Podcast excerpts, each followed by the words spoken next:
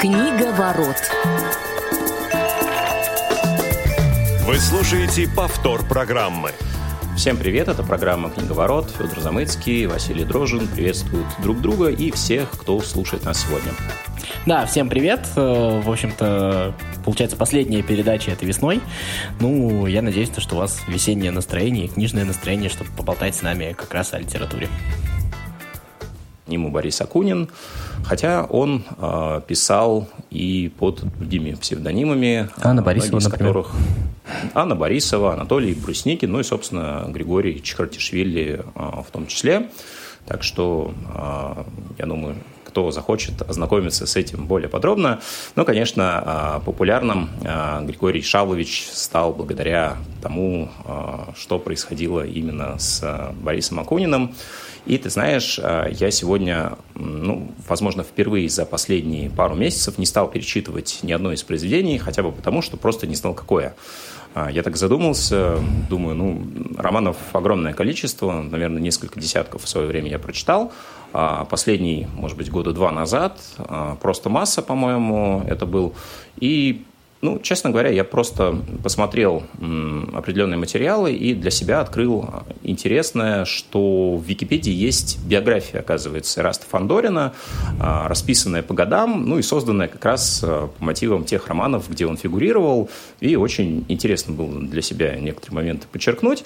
Ну, давай, наверное, по порядку начнем традиционно с того, как а, кто познакомился с творчеством а, Акунина-Чехартишвили. А, Я так вот вспоминаю, что у меня это случилось, наверное, в середине нулевых годов. Не помню, кто-то мне посоветовал какую-то книжку. Читал я традиционно не по порядку, где-то с середины серии, наверное, как раз э, про Ираста Фандорина.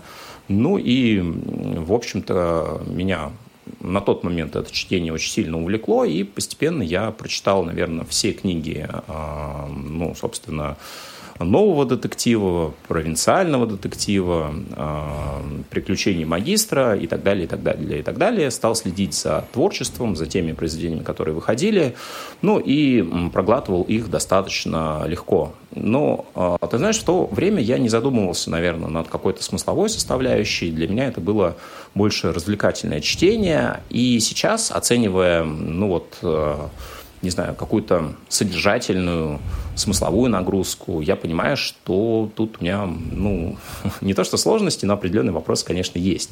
А, скажи, вот ты насколько вообще глубоко знаком с Акуниным, когда ты впервые его начал читать, и вообще следишь ли ты за творчеством, ну, более-менее активно? Ну, сказать, что прям слежу за творчеством, слежу, как, в общем-то, за другими, другими писателями. Насколько глубоко, естественно, я там читал какое-то количество книг про Фандорина. Естественно, ну, сказать, что я вот прям вот сто процентов книг Акунина прочитал, слишком много, нет, это, конечно, тоже быть неправдой. Вот, а я вообще познакомился с Акуниным, как, в общем-то, и многие, начиная с фильмов. Если не ошибаюсь, я не помню, что было раньше, «Статский советник» или «Турецкий гамбит». Ну, что-то из этого. Гамбит. Ну, Да, ну, значит, Гамбит был раньше, да. Вот, а после, позже я уже читал книги. Для меня Акунин, если вот так разбираться, какой-то такой вот тезис у него выразить, то вот говоришь там про смысловую нагрузку. Я, если честно, никогда об этом не думал и даже не очень собираюсь, потому что мне кажется, что от э, книг Акунина у них они выполняют немножко другую функцию.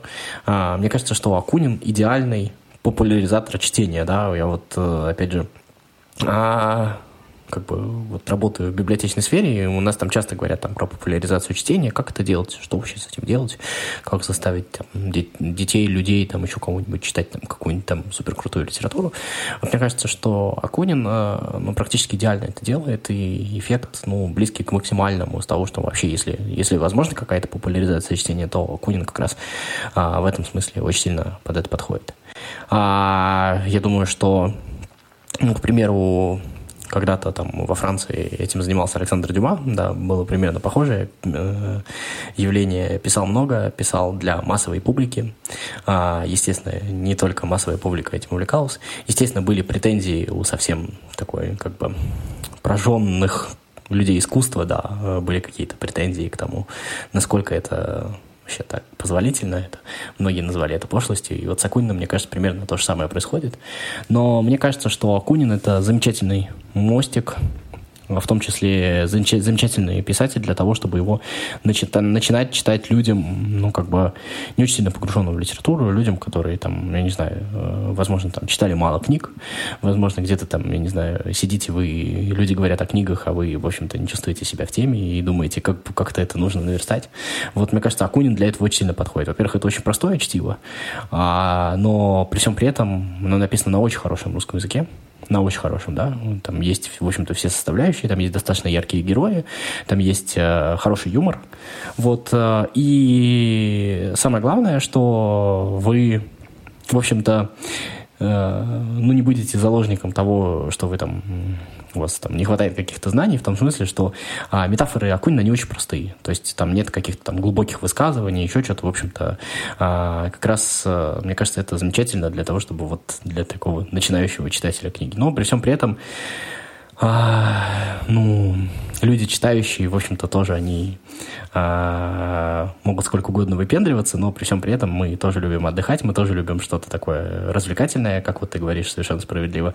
Мы тоже любим просто расслабиться и получить удовольствие. И Акунин вот под это, мне кажется, очень сильно подходит. И для меня вот это идеальный а, массовый писатель, который массовый в хорошем, идеальная такая массовая литература в хорошем смысле слова. Массовый.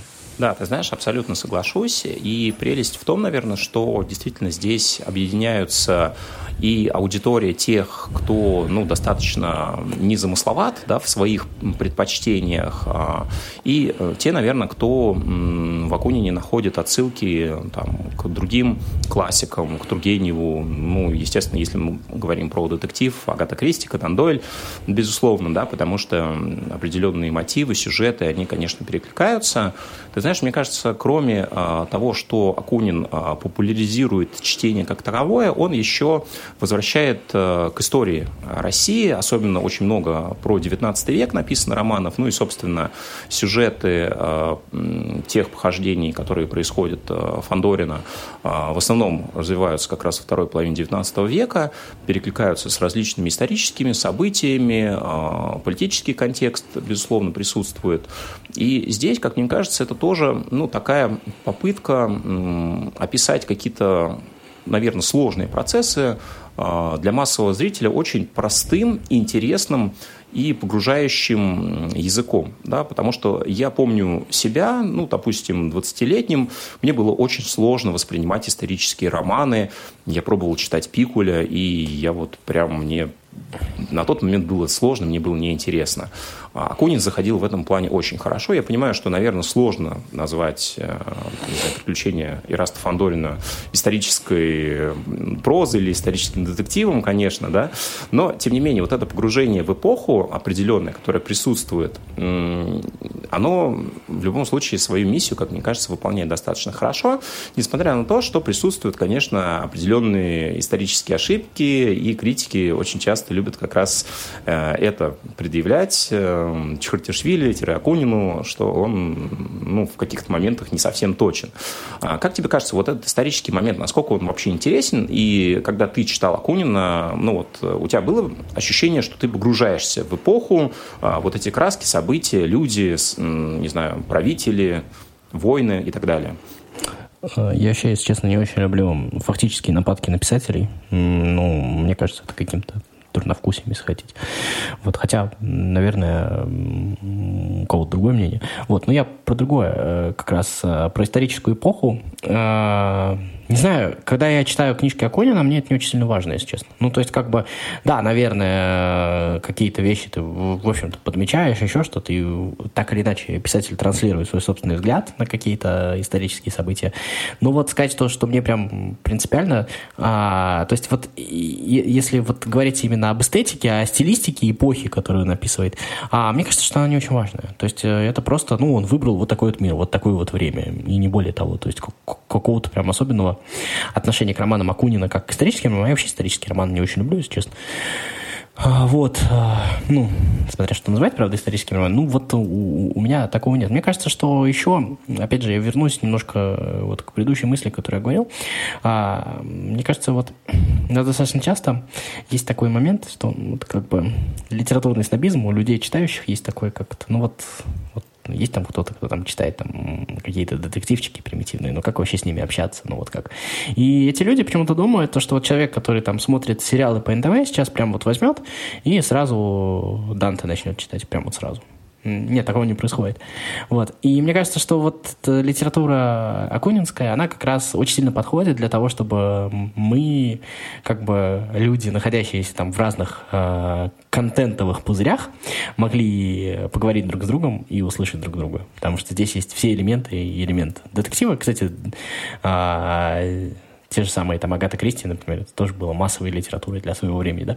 А элемент детектива, элемент немножко такого бандитского романа, да, элемент э, исторического романа. И вот эти вот все, а, с одной стороны, это как бы все всегда по поверхности, с одной стороны, но с другой стороны, это действительно помогает, э, ну, как-то немножечко вот эти вот барьеры между разными группами людей сократить, мне кажется. И мне кажется, что вот как раз нулевые, десятые годы, они как раз в этом смысле, почему Акунин был, наверное, главным писателем того времени, он действительно объединял людей, которые, в общем-то, при других обстоятельствах общаться друг с другом, наверное, не стали. Вы слушаете повтор программы. Ты знаешь, я для себя отметил, а, вот если посмотреть э, годы, в которые написаны те или иные произведения, да, ну, вообще нужно сказать, что а, Акунин появился как проект в 98 году. Да, Чехартишвили а, был связан с литературой всегда. Он востоковед, японист, а, да, ну и много у него было различных произведений исследовательского характера. Ну вот, э, писать романы он начал в 98 году, и ты знаешь, ну вот, как мне кажется, по ощущениям, самые сильные его книги, они были написаны в первые пять лет. На этот период пришлось как раз э, большинство произведений э, нового детектива Ирас Фандорин, вся серия «Пелагея», провинциальный детектив, и большая часть э, произведений из серии э, «Приключения магистра», да, где действует его внук э, Николас Фандорин угу. в нашей России, да, уже постперестроечный. И все, что происходило дальше, это ну, некие попытки дописывать, домысливать. Были эксперименты, вот эта серия «Жанры», если помнишь, да, где шпионский роман, а, фантастика, квест, э, детская книга для девочек, для мальчиков. Ну, не могу сказать, что это произведение неудавшееся, но вот, как мне кажется, самые яркие моменты, они вот были написаны в первые годы, а дальше, ну, как бы, либо то же самое, просто переложенное э, на новые сюжеты, на новые декорации, э, и принципиально нового, ну, для меня в Вакунине не открывалось. Конечно, ну, все равно а, то имя и тот образ, который был создан, он по инерции очень много времени еще существовал. Ну вот Мне я кажется, себя на этом поймал. Не знаю, есть ли у тебя такое ощущение? А, есть. Мне кажется, я могу его даже частично объяснить, возможно, не знаю, согласишься с таким объяснением, но мне кажется, что Акунин — это не только как бы писательское явление, но это еще и культурное явление эпохи той.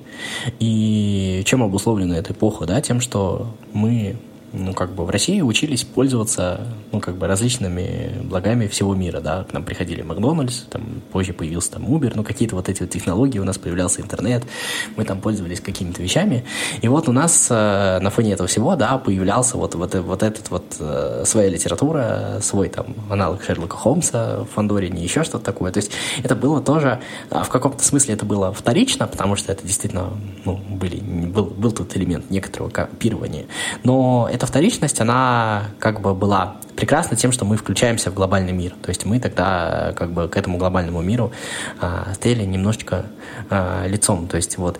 И мне кажется, что вот, а все-таки Акунин массовый писатель, да, он все-таки зависит от массового потребителя. И дальше он стал, произошла такая некоторая развилка, некоторый такой у нас Рубикон в обществе, когда у нас, в общем-то, часть людей а, захотела, появился вот эта мода на какие-то советские ремейки, в том числе в фильмах, еще в чем-то, да, когда а, там начали, я помню даже, когда, я, когда появилось детское радио, и все вдруг стали переписывать старые советские сказки. Плохо это, кстати, делали, хуже, чем оригинальные советские сказки. Начали там переснимать кино, еще что такое. Вот. А другая часть аудитории, которая, в общем-то, продолжила ну, как бы сказать, погружаться в современную мировую культуру, она, в общем-то, уже переросла Акунина в своем роде. И вот э, Акунин оказался на этой развилке и, в общем-то, э, оказался не нужен ни той, ни другой аудитории. Мне кажется, что вот в этом есть какая-то толика э, вот этого явления. То есть он действительно пытался, но вот э, поскольку он э, как раз то есть э, есть преимущество у массового писателя, да, действительно его книги покупают, он действительно всем нужен, он прекрасен, да, и он действительно выполняет определенную функцию, но есть и недостаток, который заключается в том, что если у тебя нет э, какой-то нишевой базовой аудитории, то, в общем-то, как бы твое время проходит, и вот мне кажется, в каком-то смысле время Акунина, писателя, оно в каком-то смысле прошло. Он, кстати, а, после того, как, в общем-то, у него не очень получалось писать а, ну, такие действительно хорошие книги, которые становились бы бестселлерами, у него очень неплохо получалось а, публицистическая его работа, она как раз была достаточно сильна, но это, мне кажется, уже другая история. Это как раз история не про Кунина, а то есть без псевдонима в данном случае.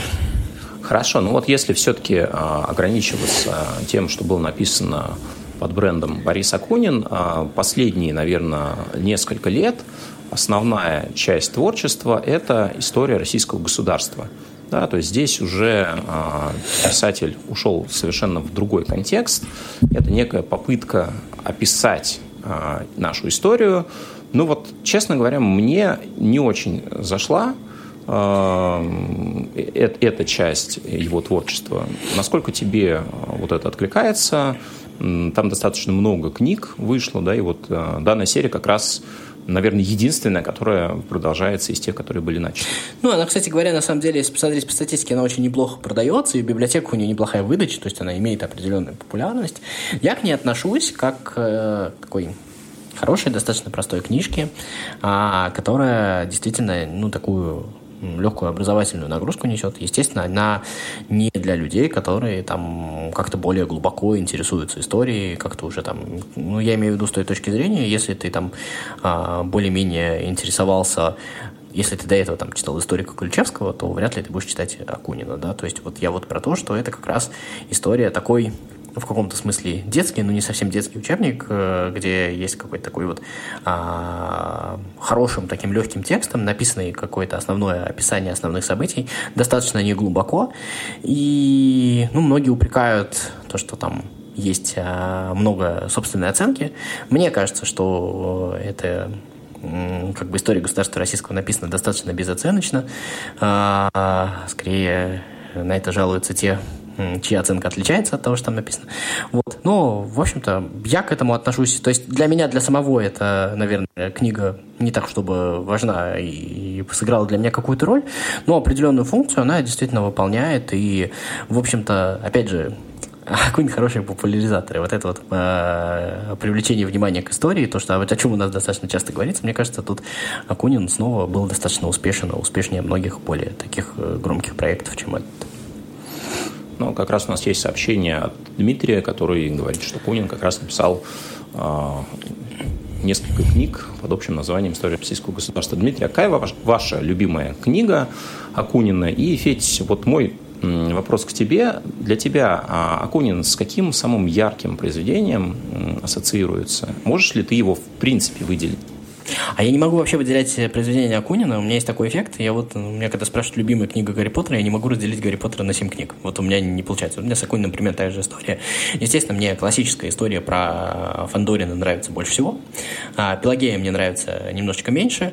История про потомка Фандорина, она неплохая, но все-таки история классическая Фандорина мне нравится. И она мне нравится, ну, Потому что она, я не знаю, она была написана каким-то очень по классическим каким-то лекалам.